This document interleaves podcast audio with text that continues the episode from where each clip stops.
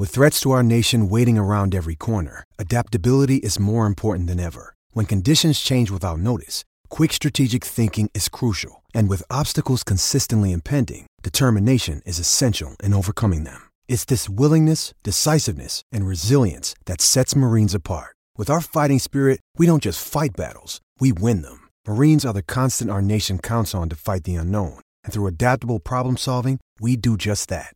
Learn more at marines.com. Hey, everybody, and welcome to another uh, episode here of Winged Octopus. This is Tyler here alongside Tess Tanner and our special guest today, George. How you doing today, George? I'm hanging in there. How are you guys?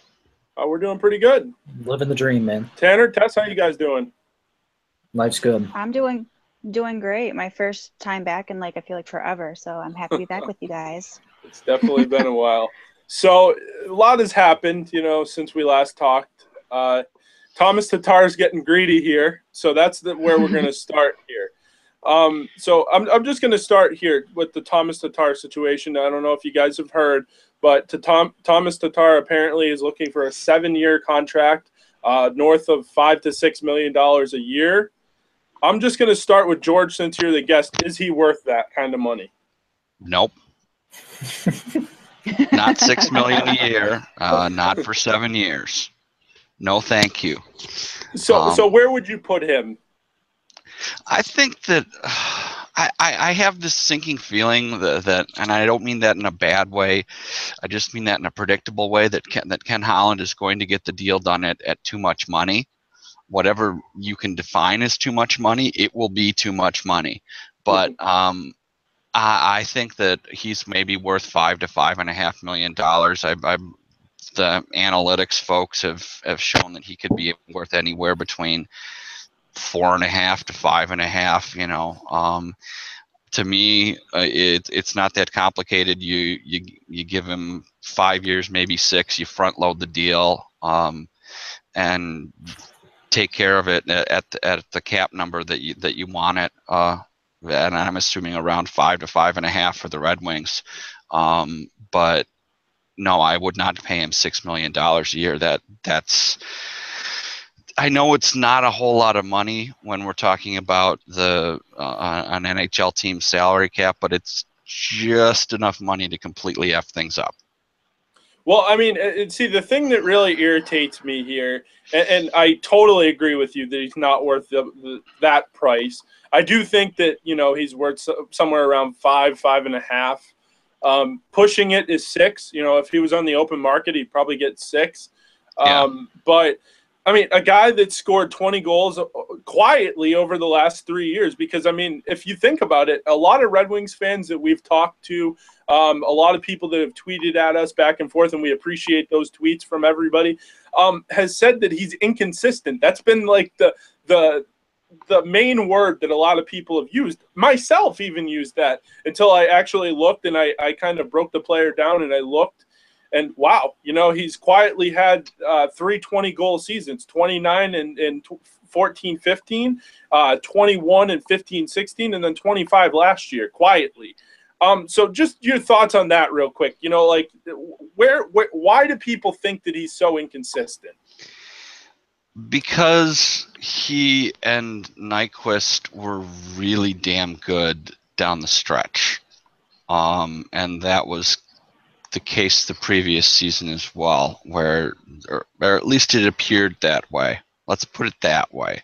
It, it, it appears that Nyquist and, and Tatar can only score when th- this pressure isn't on the team and I, you know, if you look at it, it's a little, it's a little less to that that extent, but it, it there's the perception is there, and perception is everything among the fan base. No offense to the fan base, but that's the way we are. Yeah, and, and I, I, would just say the other thing is like you know there was so much expected of Thomas Tatar and, Gustav Nyquist. Like those were going to be the the next coming of the you know the Euro Twins V two. People were calling them. I think that was a little bit of an unfair uh, assessment because even looking at you know some of the advanced stats, um, Gustav Nyquist was an incredibly lucky player. Um, you know, his shooting percentage was over 50, I believe it was, or it, was even closer to 60 at, at one point when he was on that run of, you know, what I I don't even remember exactly what it was, but you know, down the stretch, he basically willed the Red Wings to the playoffs that year, uh, and then they ended up getting dusted by the Bruins. Um, but Tess, I want to get your thoughts on the same thing, just to integrate everybody. Um, what are your thoughts on the Nyquist or the Tatar situation? Jesus. Um, he's greedy. I saw what he wanted, and I was just like, "Bye, Felicia." I don't think he's worth it. Just what? Well, like so, like I said, you look at the stats. I looked him, at him the other day, and I was like, "Okay, he has scored 20 goals the last three seasons, but he's been so streaky. I feel like he's had games where he scored a hat trick or two goals, but then he'll go stone cold for a month." And that's where I think as Rugby fans were like, "So you want this money, but you will not score a goal for a month." So what makes you think that you're so deserving of it? So I don't think he's deserving of what he's asking for. I happen to calm down. agree with you. Um, he's the second coming of Johan Franzen, in my opinion. You know, he go he he gets hot, and when he's hot, you can't touch him. But when he's cold, you know, boy, is he cold. Um, Yeah, but and in, in this NHL, uh, in in this day and age, Franzen would be a five million dollar a year player. Yep. Hell, probably even more at that size. But but definitely, um, Tessa, do you have any other thoughts on on the Tatar situation? Uh, just I wish he wasn't being greedy. I just feel like it's when I saw what he wanted that seven year deal, I just felt it was like it's un Red Wing like to be very greedy. Yes, I'm just not used to seeing our players being so greedy because we grew up in a time where players are taking pay cuts for people to come here. So I'm Yep. like, this is not the attitude we need. So if he's going to be that way, then we can get rid of him now. So my follow-up thought here, and, and I'll bring it up in a second. Tanner, I just want to get your thoughts on on the Tatar situation. Yeah, I, I don't think he can disappear like he has. Um, you know, at times last year he kind of turned it on, but it's when the Red Wings' hopes were, you know, uh, their playoff hopes were kind of out of reach, so it didn't really matter. Um, as George mentioned, you know, if they did a contract like this, they would front load it uh, in comparison to what they've done with Helm and Abdelkader. Um, they've really front loaded those contracts. Uh, Helm made five million last year and is scheduled for four and a half million this year. Uh, Abby made five and a half million last year, and his next two years are at five million. Um, and then he dips to four seven five below before dipping below four his final three years. Um, if if if Tatar's looking at some of the money these, these other guys are getting, that is not that are not as much of goal scorers as he is, I'd probably be demanding that same money too. Um, I don't think everybody that we're that we get that comes through Detroit is like it has been in the past, where everybody's just been ho hum about their contracts and and um, not willing to talk about it. I think he's feels like he deserves to get that amount of money for what he's done the last few years. Um, you know, I guess just the difference is he can't disappear at times, and he won't get a full season under him this year to kind of prove that because of the shoulder injury. Who knows uh, when he'll be back? But um, and, and Detroit can't afford to pay him because of the situation that they're in with these other contracts. And you know they want to. They're talking about bringing back Vanek. They don't even have the space to do that this offseason right now. So. Um, you know, I guess it'll just kind of be interesting. You know, his his time in Detroit maybe coming to a close. Which brings me up to my next follow-up question, Tanner. I'm going to stick with you here. Um, are the Red Wings going to trade him? I, I feel like a trade is inevitable. Do you feel the same way? Uh, I think it's too early to tell. I think you got to kind of gauge where the team is uh, a couple weeks before the deadline, um, which is why they did some of those signings last year. If they're kind of in the thick of it, I don't think they move him or make any trades. I think it would be kind of weird to um, make a trade at the midseason point if they're um, kind of competing. Um, if they were to be out of it like last year, I could see them trying to move them. So, so I'm not saying, uh, you know, let the season play out or anything. I'm saying uh, because they're going to sign Athanasiou, which is somewhere we're going to be going here pretty soon, um, and to sign Tatar as well. They're they're going to be over the cap, Uh, uh, and that's even with putting um, w- with putting um, Ericsson on long-term injury reserve. Or I'm sorry, with putting Franzen on long-term injury reserve. They only have like three million in cap space to get both of those contracts done. So the the trade a trade is inevitable, or I'm not sure what's going to happen because something's got to give here, uh, especially if they're going to get those two players, uh, you know, under the salary cap. Uh, Yeah, Don't you I- agree? Yeah, I, d- I just don't want to. Uh, I won't jump ahead to this Athanasiou topic just yet. Um, I, I think it's still just kind of a wait and see, and, and it is kind of a wait and see with Athanasiou uh, if they can get a deal done with him. Tess, just your thoughts on on possibly trading Tatar and, and cutting cutting bait right now. Uh, I don't know. Like, I mean, I if he's gonna be greedy, I want him gone. But whatever's gonna make this team good again, because I don't want another depressing season. So if he needs to go, he can go. If you have to keep him, I'll survive. And George, your final thoughts on, on the Tatar situation, like you know, possibly trading him, and do you think a trade is inevitable? Because I that's kind of where I wanted to, you to go with this. Do I think a trade is inevitable? Uh, no. I think that it's. Uh, I, I just have this this feeling that that Ken, that Ken Holland is going to make sure that the homegrown player stays homegrown, even if he has to do has to put the cap into a pretzel. But uh, that's just my take. I do. I think that it is possible that he could be traded. I would put it at about 60-40, with the forty percent being yeah and the 60% being eh, which is a technical term for so the technical term for not being quite sure so there we go so tess i want to get i want you to get into those um, quotes if you could oh yes hold on one second let but, me but start while you do that i'm just going to ask one follow-up question to you george um, so the, the Tatar situation, let's say he gets 5.75 or, you know, somewhere uh, around that price. And, you know, they end up signing Athanasiou. Where where are they going to wiggle with the with the cap? Are they going to ask Niklas Kronwall to go on long term injury reserve? What are your thoughts on that? Well, my thought for the uh, for first and foremost is that uh, this magical signing of Luke Witkowski, um, who's supposed to be the new tough guy, yeah, his ass goes to the AHL in, in no time flat. Yeah. And then you have another, I don't know, 700K to work with. And uh, the question for me is what do the Red Wings do with their goaltending situation? Because it certainly sounds like, you know, I was really intrigued that that today uh, Jeff Salajko was uh, quoted by the Red Wings website as, as saying that you know it was pretty evident that Jimmy Howard was the number one guy last year, and yes, it was pretty evident that Jimmy Howard was the number one guy last year, but to hear the organization say that, you know, it, it it's it it.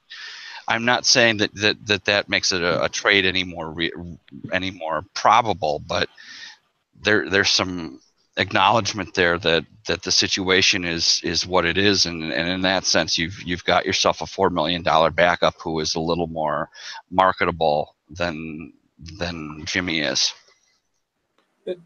Just going into that goalie situation very quickly, what what do you think is going to shake out there? Me? Yes. Okay.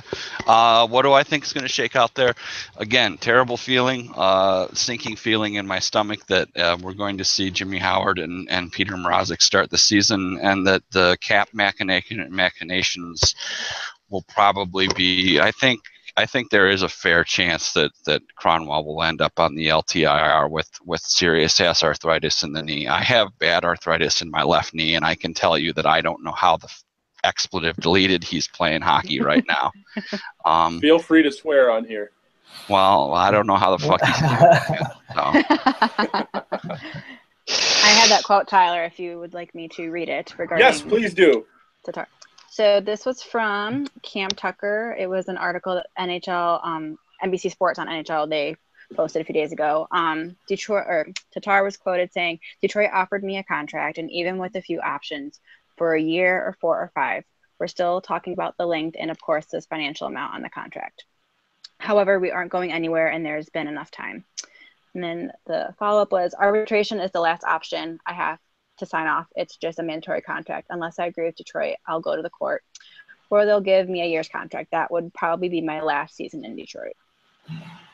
Okay, so that right there just tells me that if he doesn't get a long term deal, he's not staying here. So at that point, and I'm going to swear here, you trade his ass. You trade his ass as far as you can. Vancouver, um, LA, Anaheim, get out. We don't need any more big contracts. At that point, you trade his ass, you cut whatever losses you have, you try to get a young defenseman, you try to get a pro, uh, a pick or a prospect, and just get out. That's it. You're thinking from Thomas Tatar's standpoint, though. The, these contracts that Ken Holland's given out, hell yes, I would ask for this length, and hell yes, I would ask for this money. Ken Holland was proven that he's been stupid enough to do it before. Why would he not be stupid enough to do it again? Uh, if I'm Thomas Tatar, I'm exactly, I'm probably doing exactly what I'm supposed to be doing right now. Yeah, but if you're Thomas Tatar, don't you look at the cap situation and say, "Look, I no. want my team to be as no. good as possible." No, no. he wants. They don't money, have man. that mentality. They're being greedy now. They're he not, wants. A, he, wants, were, he wants his money, man. He's 26. Now is the perfect time for him to get that five, six year, seven year contract. That way he can get another one uh, by the time he turns 32, 33. See, but if your team, the team, you can tell them to screw and you can take the one year sure deal. You can take the one year deal and you can sign Vanek, and uh, you know at that point you can probably sign Athanasiou as well. And at that point, you know you probably have a decent forward uh, depth lineup that may even be able to get the team to the playoffs. Vanek was very good for them last year. I don't know if a lot of people realize how good he actually was for the Wings last year. He was our lifesaver. Are you kidding me? Right. And when he got traded, you know, obviously things went downhill from there. Um, but Vanek was good. Vanek was really good, and if they could bring him in on a short dollar, short term contract, I would do it. Um, Tess, do you have any other uh, quick uh, um, quotes there? Uh, hold on one second. The Craig Custance quote. Uh, you highlighted yeah. a few things, so I'm just going to go off with what I first see. Um, he said last year Ford Mikkel Bodirk. I don't know if I'm saying Boedker, right. Yeah. Boedker. Yeah. Okay hit the market at 26 years old and got a four-year deal with the Sharks worth four million per season. He had never cracked 20 goals in his career and still hasn't. The price for Tatar on a long-term deal is going to be north of that, which we have since found out that Tatar wants seven years. Um, the best compar- comparable for Tatar may be Senators forward Mike Hoffman, who avoided arbitration last year with Ottawa by signing a four-year contract worth 20.75 million after putting up 56 goals in the previous two seasons combined before signing like Tatar is now, Hoffman was 26 years old when he signed. Um, so here's the thing I'm going to tell you about Mike Hoffman. Mike Hoffman is five times the player Thomas Tatar is, in my opinion. So uh, the thing that I'm going to say right now, and then I will open it up to everybody else, is if Thomas Tatar looks at that and says Mike Hoffman got five point, what is it, five, five point one eight five um, yeah. I mean, if the Red Wings could get Tatar for that, that's that's pretty good uh, because Mike Hoffman on that deal, if he hit the open market, would probably make six six and a half million dollars. Um, um, so is that all you guys have on the Tatar situation? Do you guys want to touch on those quotes real quick, George and, and Tanner? George has a question. Yeah. If this was if this yes. wasn't Thomas Tatar, if it wasn't our slightly cocky uh, every once in a while spouts off in the Slovak media friend, would things be different? In terms of what, though? In terms of the the the perception of uh, okay, is he being greedy, uh, or is this just contract negotiations before arbitration? And we're presently, as we're recording this podcast, seven days from uh, Ken Holland, who always almost well except for the case of Jiri Hudler and Ray Sheppard, uh, this organization just doesn't go to arbitration with players. It finds a way. Yeah. Uh, you know, is is this just bullshit, or or or is this is this some uh, is it is he being cocky and ungrateful and and a little rat because he's Thomas Tatar? Well, uh, I'll answer it first, and then you guys just go ahead. I think it's a little bit of both. I think that um, Thomas Tatar has kind of built this little bit of a perception of having a little bit of a chip on his shoulder. But I mean, at the same time, you know, why, you know, you who can blame him? He scored 20 goals each of the last three years. Mike Hoffman's done that, and Mike Hoffman makes 5.185 a year. Yeah. So, I mean, it's a little bit of both, in my opinion. You guys go ahead. I'll go. I think it is both. Um, I just feel just it's uh, like I said earlier, it's, it's uncharacteristic of like Red Wing players to come off like greedy. So I just I my thing that popped my head. I'm just worried about if this thing like if it gets settled if he only, if he's here for only one more year, will that cause conflict in the locker room come training camp and the season starts? Like, will all the players be like, "You were being a greedy asshole"? Like, why do we want to play with you? Like, I just worry about that because you could tell last year there was not like there was some stuff going on inside the locker room. Everything yeah, I, I, don't know how much. Of, yeah, I don't know how much of that was Peter Mrazek just, either. With with some of those rumors, um, if some of those guys are overwhelmed with that or not. Um, I just know Tatar like he's like a big personality, which is fine. But now this whole like contract stuff, I'm just kind of like, okay, like you can just take it down like five notches eh, because I'm just used to people saying they want to be a lifer here, they want to play for their wings. so great, blah blah blah. And now you're like he's being greedy. I'm like, okay, are you being greedy or do you like have reasons? But also, if there weren't the just disgusting deals of Abdelkader and Hellman, all these crazy deals, I would be okay with him asking for it. But since there's really no room, I'm just basically like, shut your mouth, play hockey. You're making more than I am, so I don't want to hear you bitch. well, we'll kind of move on to a to another um, contract conversation, uh, if you will. And George, I'll start with you. There's been a lot of conversation um, in Detroit with Anthony Athanasiou and his agent um, talking about getting an extension in Detroit.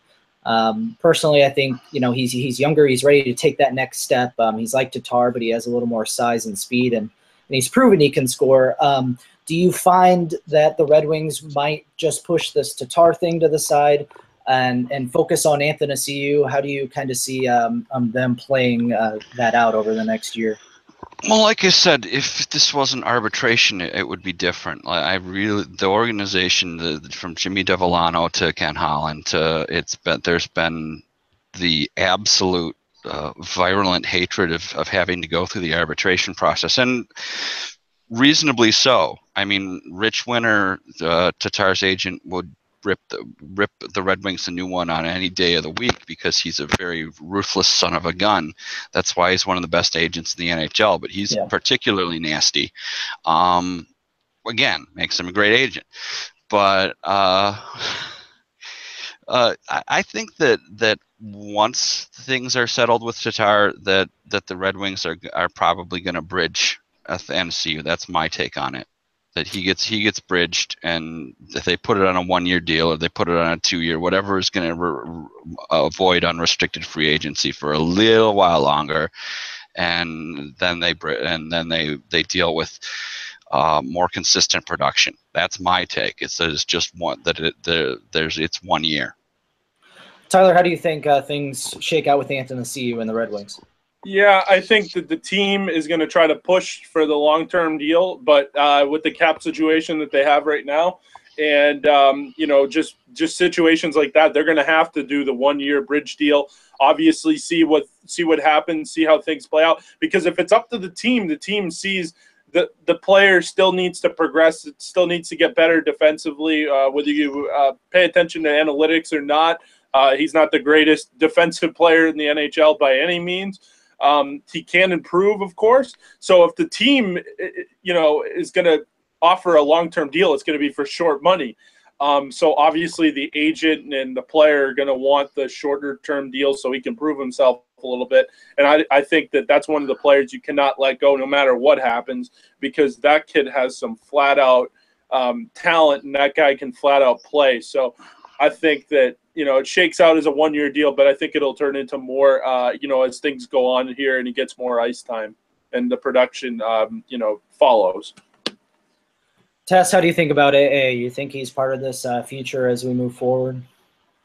I sure hope he's part of the future, but I also have a quote from Craig Custance as well from a few days ago. Uh, he said the best comparable may be Canucks forward Sven Barney. Barchi. I'm okay. Thank you. I'm butchering his name. I'm sorry. who signed a two-year deal last summer with an annual cap hit of 1.85 million. When he signed, he was one year older than Athanasiou and was coming off a 15-goal season compared to the 18 goals Athanasiou scored this season. So it might be a touch low. And then Matt Cane's projections have Athanasiou at 1.9 million, so we're right in that ballpark. Yeah. I want. I've. I'm team AA. I think he's I the thing is, always like I feel like I said the same thing about Niklas Tatar when they were, you know, a few years ago. They were, you know, young and fast and being awesome. And AA was he's young and awesome. I just hope he still continues to work hard and grows as a player because I think he has potential to just be one of the best in the league. His speed is unbelievable. He he really So grew last year as a player. Um, it was it was good to see, and I think he's a part of that future. I'd like to kind of see them keep that core of Athanasiou, Mantha, and Larkin um, kind Yes. of growing together. Uh, but in these negotiations, I don't know if his agent will kind of leverage um, the way that Detroit has used Athanasiou over the last couple seasons because he has, you know, we talk about um, you know statistics and and all this stuff in hockey and analytics. Um, you know, he's one of their better five on five players, but it did not show in ice time. Um, you know, being left on the bench some late in games when you probably wanted his speed out there. Um, so I, I guess we'll see. You know, I, I know he, I don't know if he feels uh, slighted a little bit by the uh, Red Wings front office, but you know, I kind of hope that the Red Wings uh, decide to keep him in there uh, long term. I definitely agree with that. I think that the more ice time you're going to give him, I mean, think about it. This was actually an, um, something I seen in, in I- think it was Prashanth Iyer, uh, his column that he wrote. And uh, this is going to go into advanced anal- analytics stats, so I'm not going to go too far into it. Um, but you know, basically, he said that the Red Wings, the way they can utilize him, um, you know, offensively, is going to be with an, an idea that you know he's not going to be the best defensive player. So as long as he puts a little bit of an effort into it, because I mean, think about it. Last year, Thomas Vanek came here. You know, he played really well. He wasn't a very good defensive forward, and he scored goals. So if Andreas Athanasiou gets the ice time, puts the puck in the net, and you know, is at least responsible defensively. I mean, there's no problem in having a player like that. I mean, the Penguins have Phil Kessel. Um, you know, there's a million players in the NHL. The Bruins have David Pastrnak. There's there's a million examples of players that don't play a hell of a lot of defense, but they're serviceable and they can score goals. Patrick Kane is a perfect example.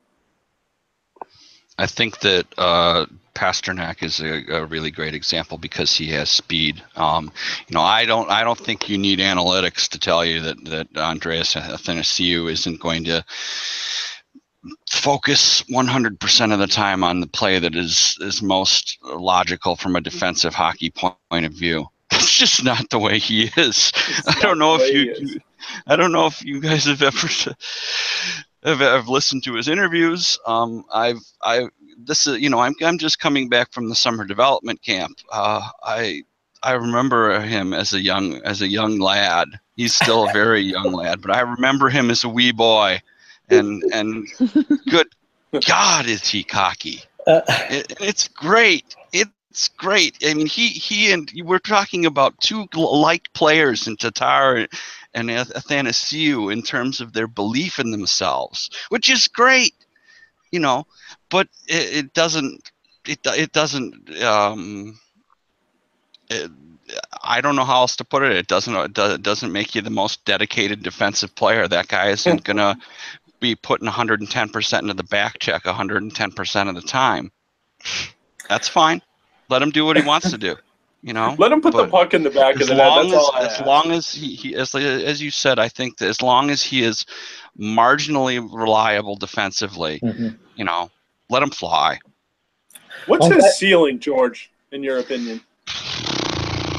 I think that uh, i- it's like Tatar or Nyquist minus uh, a lot of the headaches for um, uh, of the perceived headaches for effort, frankly. Um, because because he's so fast, because he can create stuff that um, that that is so unbelievably beautiful uh, at times, uh, then he he'll disappear for a couple of games and Blashill will be on his ass, and people will be on Blashill for being on his ass. And I, I'm I'm one of those rare people who actually is like, yeah, I, I'm with the coach here. He's disappeared, but he does so so so many things that are visually stunning that you're. I think that that the fan is more willing to l- let it be, and that's cool with me.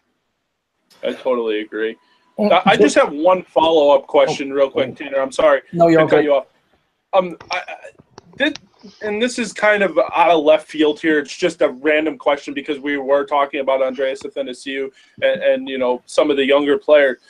What what is your impression on Dylan Larkin? You know, I know this is a big season for him, but like, what is your expectation for him? Um, this season and going forward. You guys liked Valtteri Filppula? I did like Uh, Filppula actually. I I think that Larkin as a center, I there are parts of me that are afraid that he's just going to get too dedicated to playing a two-way game and that he's going to end up like Filppula. Um, and the positive the positive side of me still believes that we're looking at a 50 to 60 point player, um, which in this league again, which we're in we're in like the dead the zombie dead puck era. 50 to 60 points is pretty damn good. Um, but I, th- I think it might be a little less if he continues to focus on his defensive uh, responsibilities the way he did this past season. Uh, we'll see. Uh, but I, I am I am optimistic, and even if he ends up being another Valtteri Filppula, uh, boy, the Wings have uh, been looking for a replacement for him since they let him go, Yeah. and they haven't been able to find one. Didn't appreciate him enough while he was there. That's for sure. Well, he didn't want to re-sign here because of um, Mike Babcock, and I'm sure there were other reasons as well. Because they offered just about the same thing as Tampa did, and uh, you know he ended up going to Tampa instead. So I mean uh, that had to do with Babcock, and I'm sure there was some other a few other things as well, ice time, and you know maybe not being the number one center. Although you know in Tampa he wasn't that either. But. Uh, George, you mentioned uh, a few moments ago um, that you were at the uh, prospect development camp uh, last week. Uh, so we're going to go around here. Each one of us has a uh, question for you, um, kind of just getting your opinions on on what you saw. Um, and I, I guess I'll go ahead and start with my question first. Um, who probably stood out the most to you, or were there any surprises um, while you were there for guys that um, really performed well? In terms of the guys that uh, performed well, there were absolutely no surprises uh, to, on the defensive side. Um, Saarijarvi, Ch- um, Cholowski, despite despite everyone's shudder that and, and wish that the, the Jeff Ch- Chychrun was somehow a Red Wing. Um, Cholowski, I really liked. Um, Filip Hronek, um, they were really impressive guys. Um, and up front, uh, I was actually surprised, uh, given the uh, um, reports on him, that uh, Michael Rasmussen he can skate just fine. I mean, he's got Anthony Mantha strong, or big, big, strong man syndrome, where maybe Johan Franzen like, you know, for a better comparison, where you just wish that he, he he put in another half stride, and you wish that he he ground out a little little further. But uh, his mobility was good, he, and he likes to go to the front of the net and stay there, which is fantastic. Um, in Good. terms of surprises, I am looking through the list right now. I will say that David Pope on forward, I didn't think that he was going to develop into somebody that the Red Wings were going to sign. And now at 6'3 and nearly 200 pounds with a, another 15 pounds to gain, uh, he's an intriguing prospect uh, and from college. Uh, he's got one more year at University of Nebraska Omaha. Um, and the guy that the Red Wings signed out of the Czech Republic, uh, Libor Sulak, uh, very good, really intriguing in that he can be a bit of a wild horse of a puck uh, rushing defenseman. He was fun to watch. He and Malte Setkov, that was the biggest surprise, Mhm. was the Danish guy. Because Setkov is six six and he can fly. Wow. And you're Oh just Lord. watching this guy carry up the carry the puck up the ice, and you're going, you know, he wasn't as big around as a canned ham. but that's the problem. Is he's big around as a canned ham. Uh,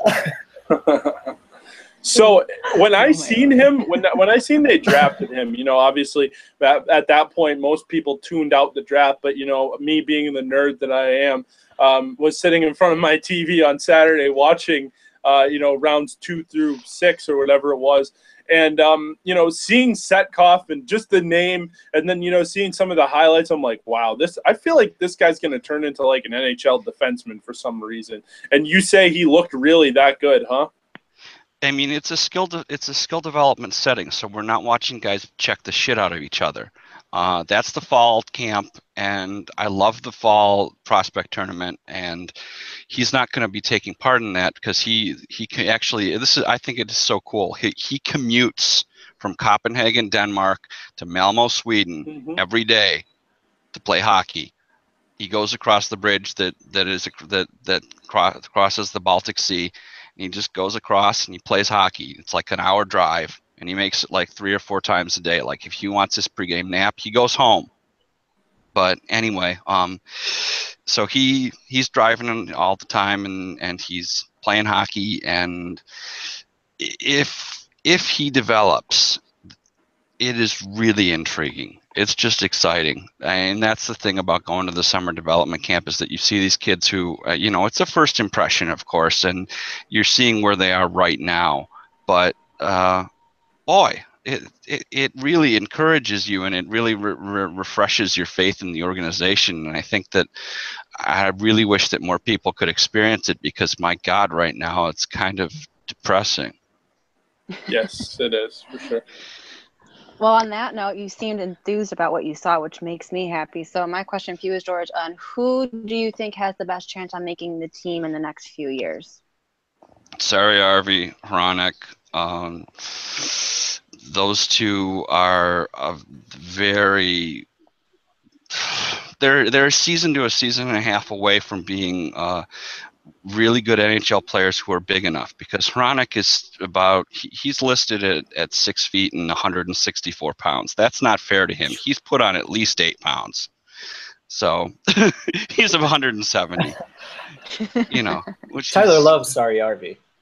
And I and. Saarijarvi, who is a who is a wonderful interview. My God, I got 10 minutes out of the kid. Um, Wow. I mean, he just wanted to talk and talk. Uh, he's he's he's never going to be more than 5'10, and he's never going to be more than around 175 pounds. But if he can increase his core strength and he can have a good first pro season with the Griffins, there's a lot of potential there. And there's some indications, you know, from the Red Wings management that that they've seen these two players and that they want to they want to build around them that they want uh, they want a lot bigger defense because they know that people like like Saarijarvi and and and Hronek and Hicketts just start they aren't going to grow you know? They, they're going to get stronger but they're not going to get any bigger. And and to do that you've got to surround your defense with some big people and that's what they that's what the Red Wings did with this this past draft. Um you know down the line up front you i think that you look at givani smith and he is somebody who is like tyler bertuzzi 2.0 and Hmm. it, it, it's fascinating. He's just because he's so enth- he's such an enthusiastic kid um uh, he's just bubbly. His personality is infectious. And on top of that he he crashes and bangs and and loves doing it. He i mean he it's it's a painful to watch him in summer development camp because he can't beat the crap out of his teammates and he can't you know go in there and grind and piss them off. And he loves doing that. And you want that kind of enthusiasm for that kind of role. So you know it's tyler bertuzzi is the same way. It's not that you know he's this this shy quiet kid off the ice shucks howdy um, um, yeah i really i did fine and the team did well but it's important that the team did well this that the other thing and then he goes on the ice and he's a total asshole you, you want a couple of assholes on your team to You piss do. the other Yes, you team do. off yeah. so, but and, and down the line, like I'm saying, Rasmussen, in terms of a first look, and this is an emphasis on a first look. It, there's no no need to fear that that Rasmussen is some sort of black hole.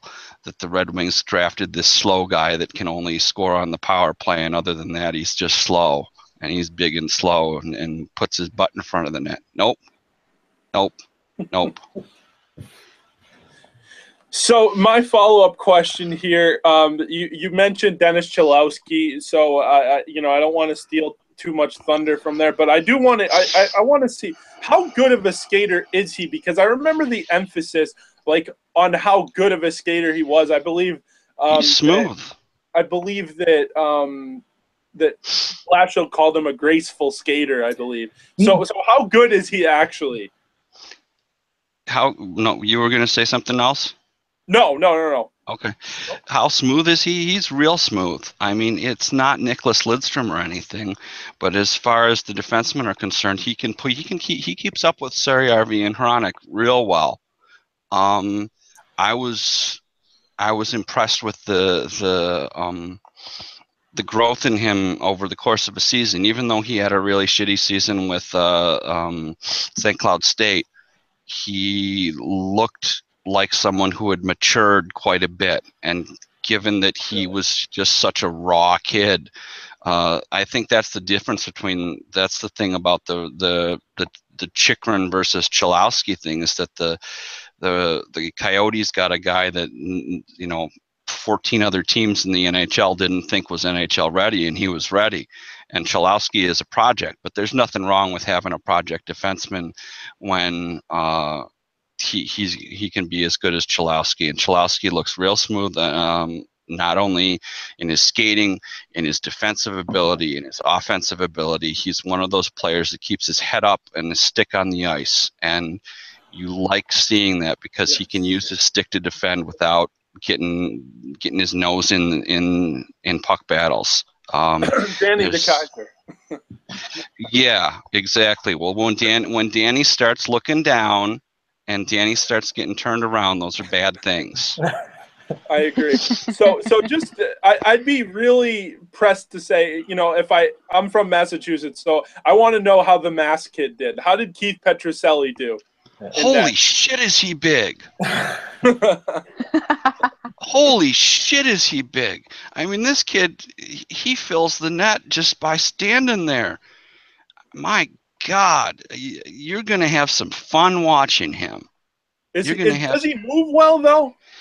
You know, for six six uh, and 185 pounds, the which is the legitimate listed weight, yes, he moves very well. He, right now, he is somebody whose big legs and big body are good enough that they mask uh, a glove that is very so-so. And I'm a former goalie, so I'm not. I, what did I want to say? How do I want to? I'm sounding like Don fucking Cherry here. I'm a former goalie, so listen to me. I know what I'm talking about, you kids. Um, Don Cherry and I share the same birthday, by the way. Maybe that explains why we're both like assholes. anyway, um, his glove is so-so. His blocker needs work. His stick side needs work, but he's just so big and he he comes from he comes from the Massa, the quote unquote Massachusetts Hockey Academy. His one of his idols and and and mentors is John Vanbiesbrouck, who was a tremendously successful NHL goalie that you guys probably are too young to remember. I, I don't know. Philadelphia Flyers, uh, Florida Panthers. Yep. But but I mean Van Vanbiesbrouck was the Florida Panthers when they went to the Cup final in '94, mm-hmm. and he was tremendous with the Rangers before that. Um, so I'm really intrigued by him because he is just so naturally talented. Um, there's a lot to work on, uh, and he's just a baby by by by goalie prospect standards. He is just a baby, but uh, boy, what a big ass baby that can just get in front, knows how to get in front of the puck. and if you've got somebody who knows how to get in front of the puck and is six six, you've got a good prospect on your hands already. That just for starters. And the yeah. other thing is that he's talented. So that's re- very refreshing to hear because I mean, for years, you know, it's been it's been nice seeing all these Swedes and these Finns and these Russians and you know all these players and you know now we're starting to get some Americans, but we got we got a mass hole for a for a prospect, and that, that's awesome to see because you know I'm from Massachusetts, so you know that, that well, they dared to, they dared to ask him what his favorite baseball team was. That was hilarious. Did he say the Red Sox? Of course, he said the Red Sox. He wanted. he, he, said, "I." What he he he basically said to the.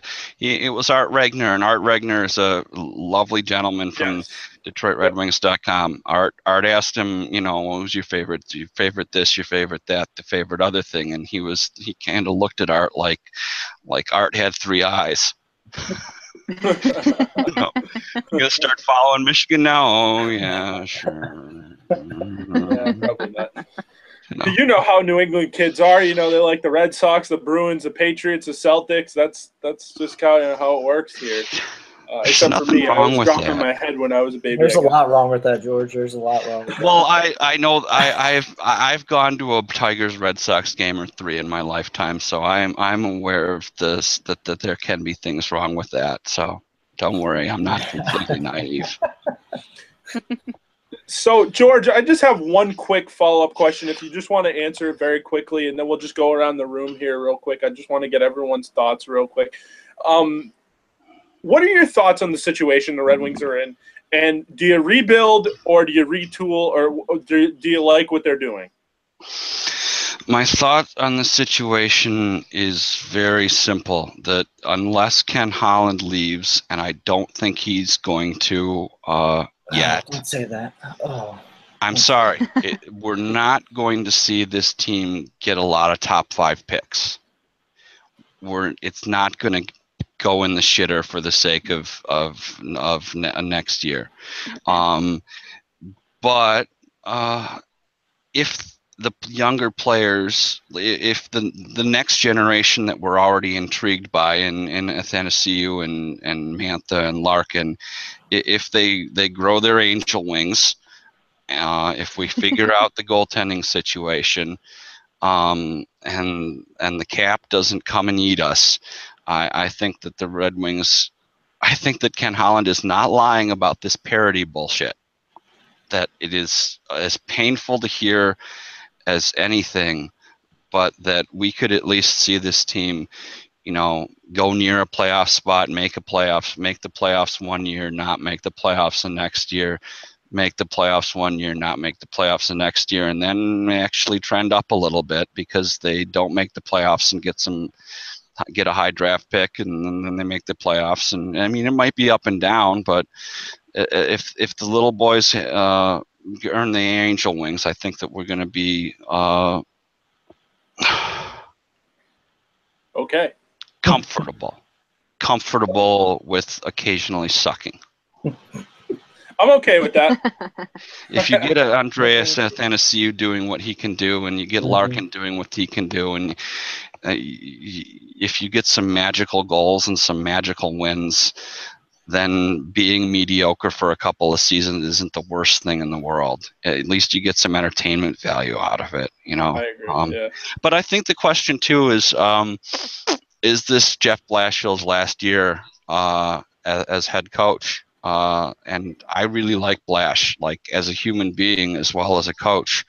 But you know, uh, they've got a guy who just won the AHL championship in Todd Nelson, and Todd Nelson just that. interviewed for the Coyotes job.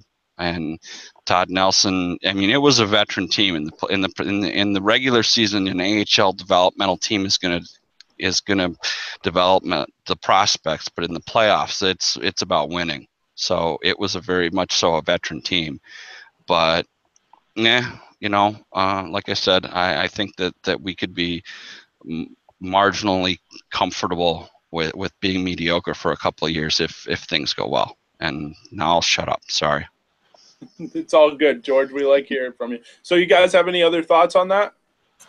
Uh, I don't know. I, I kind of we touched on it last week. I kind of nitpicked on Ken Holland's comments with uh, saying we're looking to make some moves to get back to the playoffs, um, where I wasn't as a fan too happy about because I want him to make moves in the coming years that'll give him to be a cup contender uh, for a number of years, not just get back to the playoffs.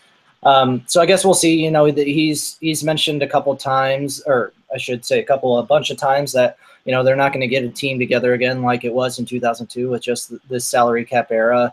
Um, you know, you're not going to get all those guys to come together uh, in this day and age. But you know, I guess it'll be just kind of interesting to see how it goes. Um, and, George touching on the coaching situation, it'd be interesting to see them replace a Calder Cup winning coach with another Calder Cup winning coach. Like it, it just, you know, I don't, and I don't know much about Todd Nelson. Uh, I do like Jeff Blashill as a uh, coach and a human being um, a lot, and I learned a lot about him after they won in 2012 uh, with the Griffins. But uh, I guess we'll kind of see how that plays out. Tess, your thoughts, real quick.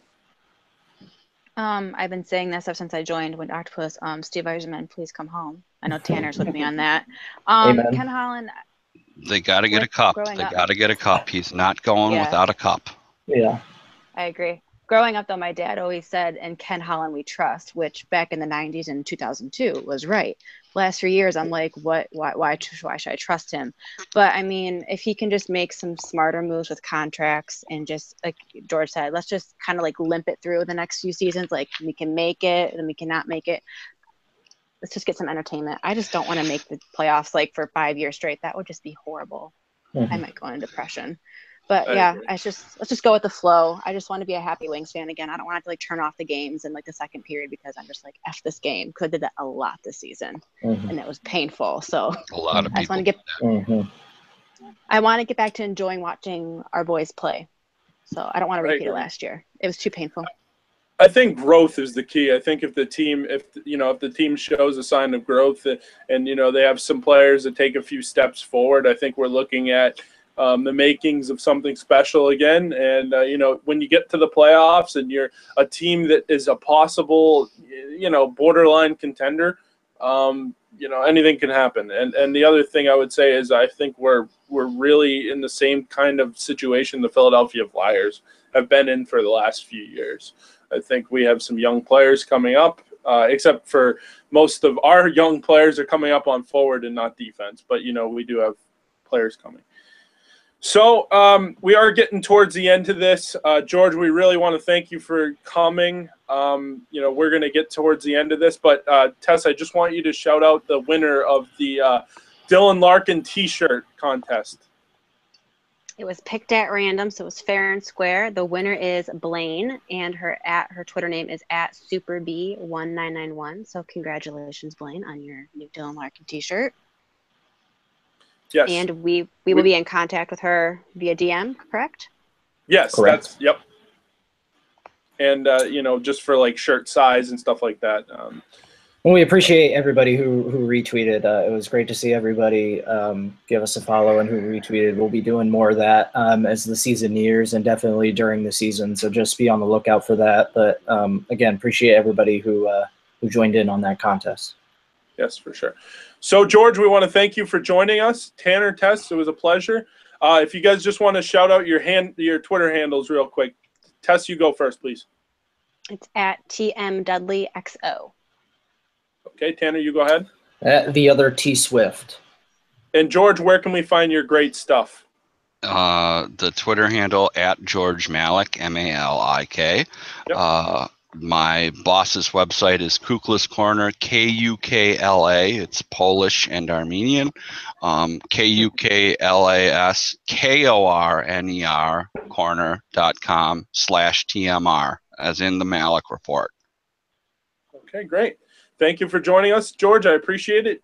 Everybody stay classy, Hockey Town, and you know we'll get through this the rest of the summer, and you know we'll be right into uh, fall training camp. So everyone have a good night. Thank you guys for joining us. Appreciate it. Thank you.